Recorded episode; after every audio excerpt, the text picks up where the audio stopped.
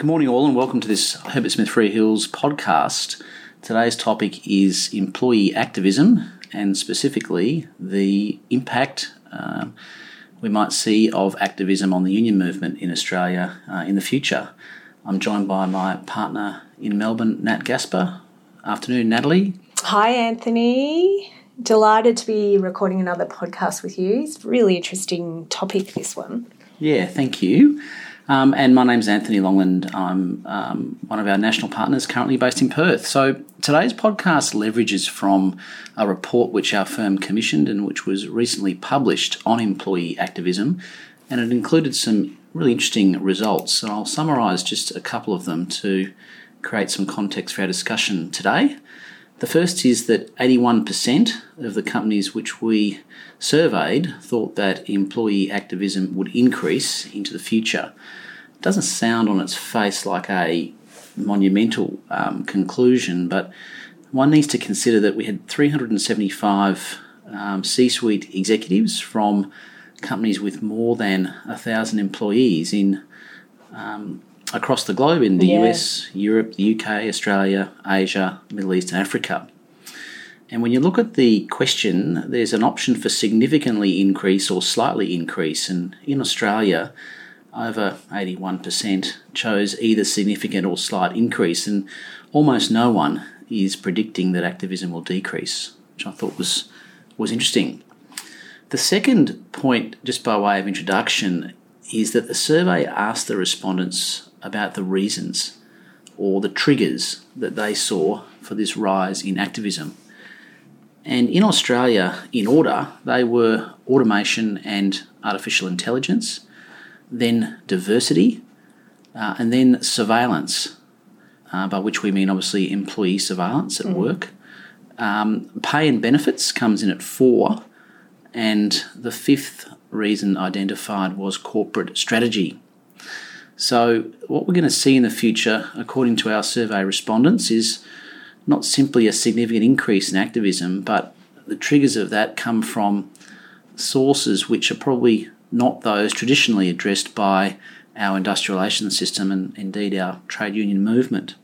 Yeah, it's fascinating, Anthony. Isn't that right? So, so probably the one from that list that is the traditional yet domain of unions is uh, the pay and benefits, but that's not number one on the list. Indeed, and you could argue, I think, that our system has been built up, and sort of the institutions in our system are all around claims by employees for pay and benefits. Um, whereas this list here shows that that's only a, a small part of what will be driving a wave of employee activism in the future.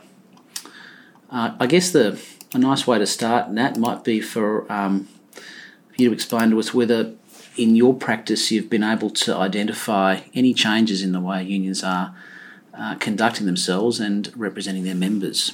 Yeah, look, I think a really great example of how the union movement is potentially pivoting to this new world that we're playing in is uh, this example of Hospo Voice. So, Hospo Voice is describing itself as Australia's first digital union. It's really cleverly promoting itself predominantly to young people, quite um, frankly, obviously, who uh, work in the hospitality industry.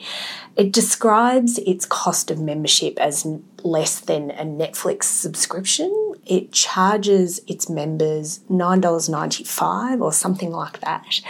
And once you, you're registered with that union, you've got the ability to access digital platforms and apps. So, um, some of the ones that they have available to its members are a pay checker, there's a record my hours function so that you can prove to um, that you've worked in a particular manner in, your, in in the case that there's a dispute about underpayment or the like.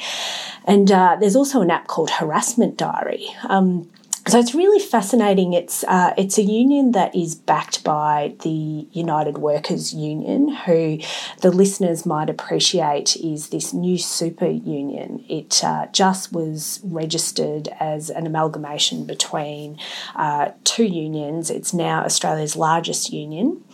I uh, have a confession, Anthony, that being, right. the, being the nerd that I am, I had occasion out of curiosity to have a look at the new union's rules, um, just to see actually where the Hospo Voice, this sort of subset of the union, uh, was mentioned. And actually came across in the union rules, and can I just pause there? If anyone's have had the misfortune to look through union rules in the past, you'll you'll appreciate how much of a true nerd I am to have done this off my own bat. But there's a new provision in um, the UWU's rules, which um, is entitled member activism. And of course, that jumped out at me, and I thought, my goodness, yes. how fascinating.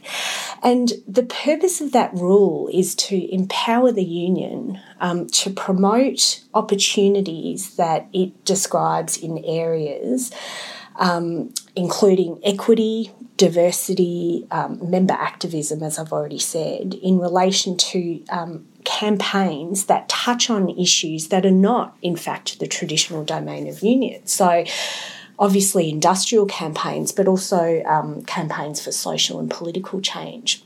So, I thought that was so fascinating.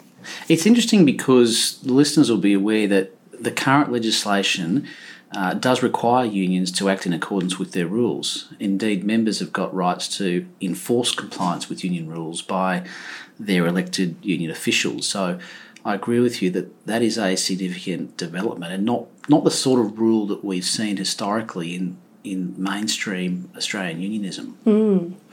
Um, it seems so simple, doesn't it? Pay checker, uh, record my hours. Obviously, the internet and technology has radically changed workplaces.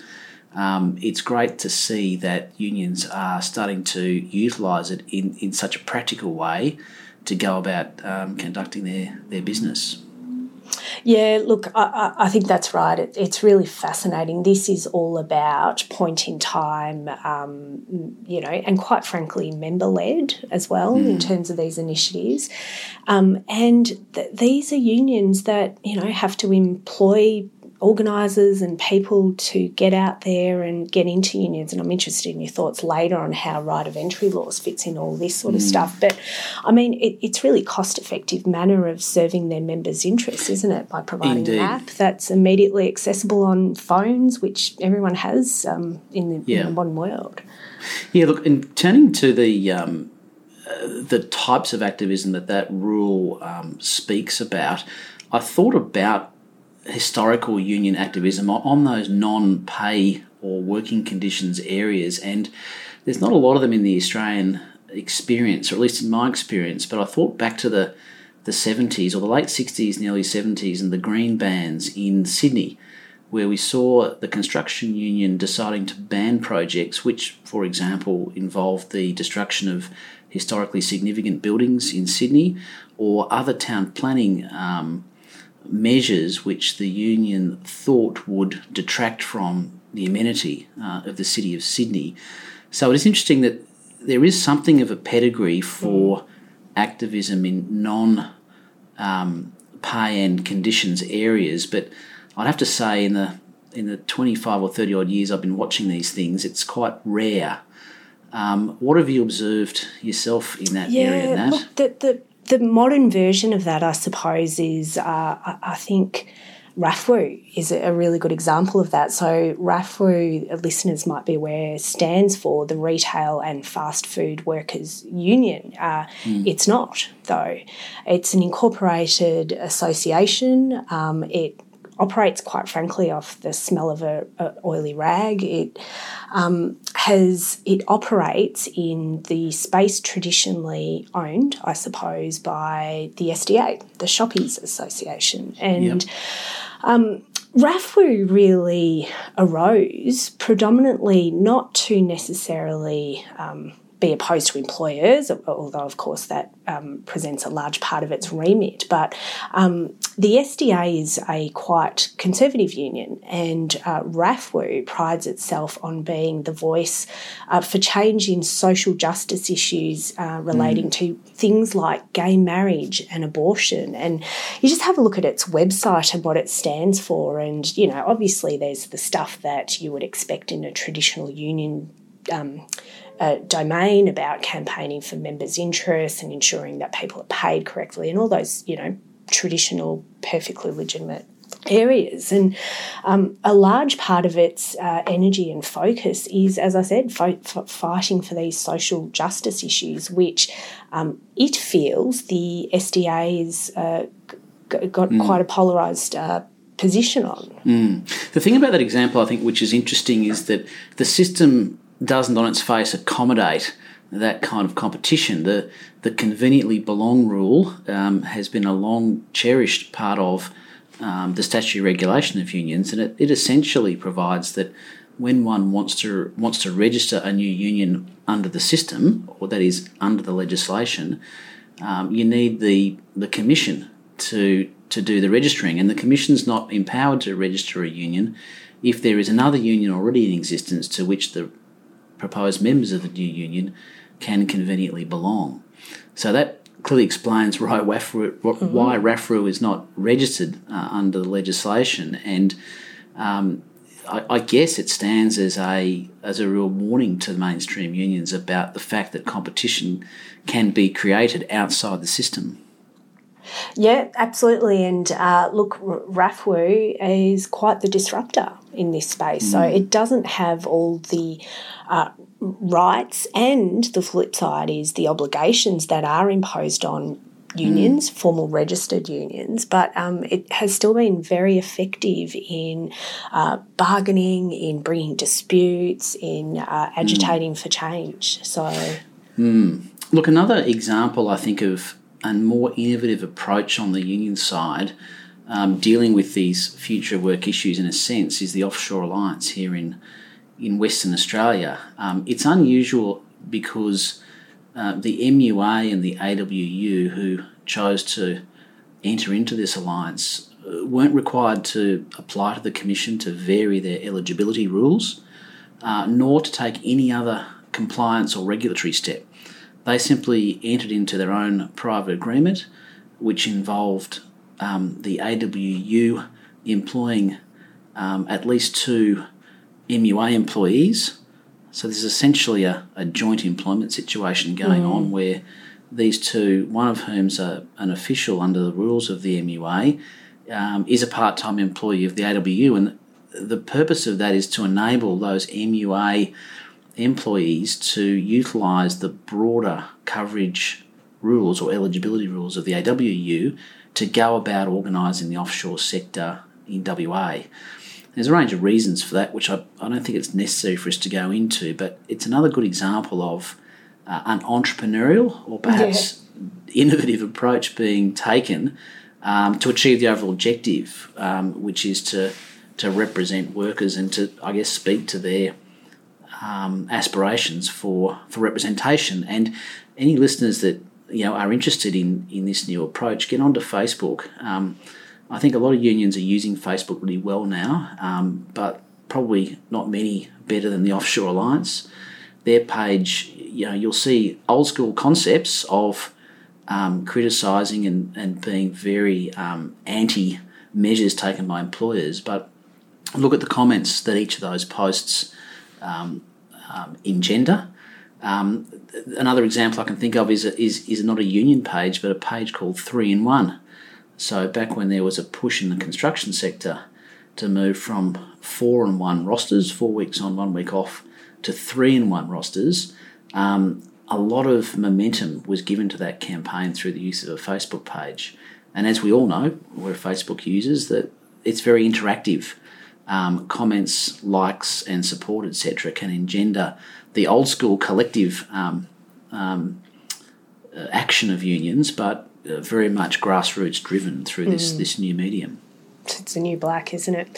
Hey, Anthony. So, so what do you what do you think then? What, what the consequences of um, the more traditional union behaviour on the modern workplace? Is it the case that the traditional union movement is is under threat? And you know, I'm, I'm interested in your thoughts in the rise in Australia of class actions, employment related mm. class actions, which again is is new for us and yeah. for the union movement. There's a couple of points there. I guess as to the first point, you know, I go back to the survey. If the causes or the triggers, as the survey says, of, of employee activism are going to be non pay and benefits issues, um, then there is an immediate inconsistency with the institutions in which the unions operate. Those institutions really contemplate demands about uh, paying conditions or relations, as the Act says, between employers and employees. So, whether the employer is a good social citizen, whether the employer supports social causes, those are not matters which can be um, neatly or easily progressed under the existing arrangements. So, what that tells me uh, is that there does need to be a change. If this, if our survey is correct and the drivers or the triggers are going to change, then they won't work under the new institutions. And I think unions are going to have to find new ways to meet those sorts of employee aspirations. Mm. Um, as to class actions, Yeah. um, you know, I'm interested in. Um, there's a bit of an inconsistency. You look at the, the Skene case, which happened was almost almost two years ago now, um, which gave additional rights to casual employees. That was a case that was run by the CFMEU, and in particular, its its coal mining division, a very old, proud, and successful union. Um, but from where I'm looking at, what we kind of saw after that was these class action funders leap into that space. And so a lot of the benefit that the union achieved through getting that, that federal court decision is being utilised outside the union movement um, through these class actions. I don't know if you see it differently, Nat. No, look, I, uh, that's that, I think that's right. And you know, another example of that um, is you know these GoFundMe pages, which are, are seeking um, you know contributions from concerned members of the fub, of the public to bring litigation. So you've got your traditional litigation funders who are people and businesses out there who invest in class actions, expecting a return on their investment in the same way that people would invest in the property market or in shares or, or whatever it is. And then you've got this other version, which is your, as I said, your you concerned citizen. And you know, a good example of that was Israel Folau's um, failed, admittedly, attempt to fund his litigation through a GoFundMe page, which was ultimately shut down. But um, yeah, again, it's it's just fascinating, um, you know, how all this will play out and and how unions um, will will respond to that because you know, as we've been saying all along, this is their traditional domain. It's really it's a source of competition. You know, Yeah. these these developments seem to me, you know, if I'm running a union, you see them as competitive threats Yeah. Um, to what you're trying what you're trying to do. So, how about what about the good old fashioned, you know, union organizer coming onto the site, having a chat to people on their lunch breaks, and, and that being the the, the source of um, membership and prevalence and prominence in a business? What are your thoughts on Yeah, that? it's uh, very old school, isn't it? When, Yeah. you, when you start to look at that through the lens of this future of work concept, and it's not just our survey um, that deals with the future of work, it's a broad topic that's been written about by lots of people around the world. Um, uh, I think it just brings to the fore the fact that a union official getting in a car and driving to a work site and being asserting legal rights, giving notices 24 hours, um, waiting in the lunchroom for employees that want to come and talk to that union organiser during their, their breaks. You know, that used to be the lifeblood. That was how the union kept in touch with its members because there was a view that the members ought not be troubled outside their, their workday. Um, and so this institution built up around it. There was statutory rights to, for unions to do that. There was dispute resolution mechanisms uh, in the commission. Um, but you fast forward to today and you look at some of the things we've been talking about. Employees, you know, they've got the internet in their hand twenty four seven. Um, the union official can talk to a thousand employees without leaving their desk uh, in a matter of you know thirty seconds. Um, it really does make you stop and wonder: Yeah. um, is there any future for, for these right of entry provisions? Um, particularly if the if the employees have got apps and all sorts of assistance to help them keep records. Well, there's probably a limited need to even use the powers to require employers to provide records, etc., or to produce records. Yeah, you, you describing that union official jumping in a car was kind of reminded me of getting a, a good old fashioned hard paper catalogue in the post and then turning up to the retail store and exchanging cash for goods and Yeah, bringing it them just doesn't home. happen and it that just way. doesn't That's happen right. that way. That's Yeah. right. In in this world, it's all available immediately online. It's digital. Um, yeah, really fascinating. So, look, I, I think it's fair to say that the, the union movement, um, you know, if, even if you look at the last election, Anthony, there was a huge investment in a political campaign and, um, you know, restoring uh, the ALP to government. That didn't pay off. Um, There was quite a significant suite of reforms that were being pushed by the ACTU, many of which had been picked up uh, by the Labor government as its policy platform leading into that election. So, so that hasn't worked. So they're kind of, um, you know, doing a bit of navel gazing, I suspect, at the moment. Um, Yeah, and I think um, that campaign was about wages, front and centre. It was about insecure work, so casuals and the like. Um, and without wanting to say it failed, I think what you can say is it just didn't grip the attention of the nation. Um, and I think the fact that we're not seeing Sally McManus and the ACTU in the press as frequently as we were before the election probably does indicate that, that they're, they're thinking carefully about where they pivot to from here. And I suppose, you know, as we conclude the podcast, you know, that's my thinking. I think that the if you call them green shoots we've talked about, Hospo, Voice, RAFWU, the Offshore Alliance, um, I think we will see a pivot away from the institutional side of the um, power, as it were, achieving government, um, using the commission, through to you know, back to a very much more grassroots uh, approach where the unions will leverage this desire for activism and they will reach beyond pay and conditions. Um, they'll become experts in um, surveillance, for example, and they'll advise employees on, on where the line should be drawn in a privacy sense. Yep. Yeah. cetera. Look, no, I agree. Look, it's and, and I think we've seen already that unions and employees don't need to take good old fashioned protected industrial action or, or bargain for these changes in enterprise agreements. Um, there is the ability to influence employers and corporate behavior, corporate social behavior, very effectively through other means. And you know, we've already spoken about social media. There's you know consumer boycotts. There's all, all these sorts of things. So, um, you know, I, I think that is the way of the future. It's a brave new world. Um, thanks for your time, Nat. Interesting discussion. Always good, Anthony. And uh, this podcast will be published on our hub, uh, web hub at Herbert Smith Freehills.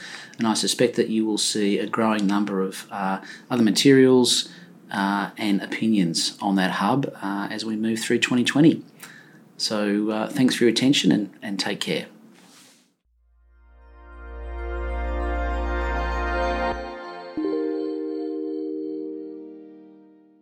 You have been listening to a podcast brought to you by Herbert Smith Freehills. For more episodes, please go to our channel on iTunes or SoundCloud and visit our website herbertsmithfreehills.com for more insights relevant to your business.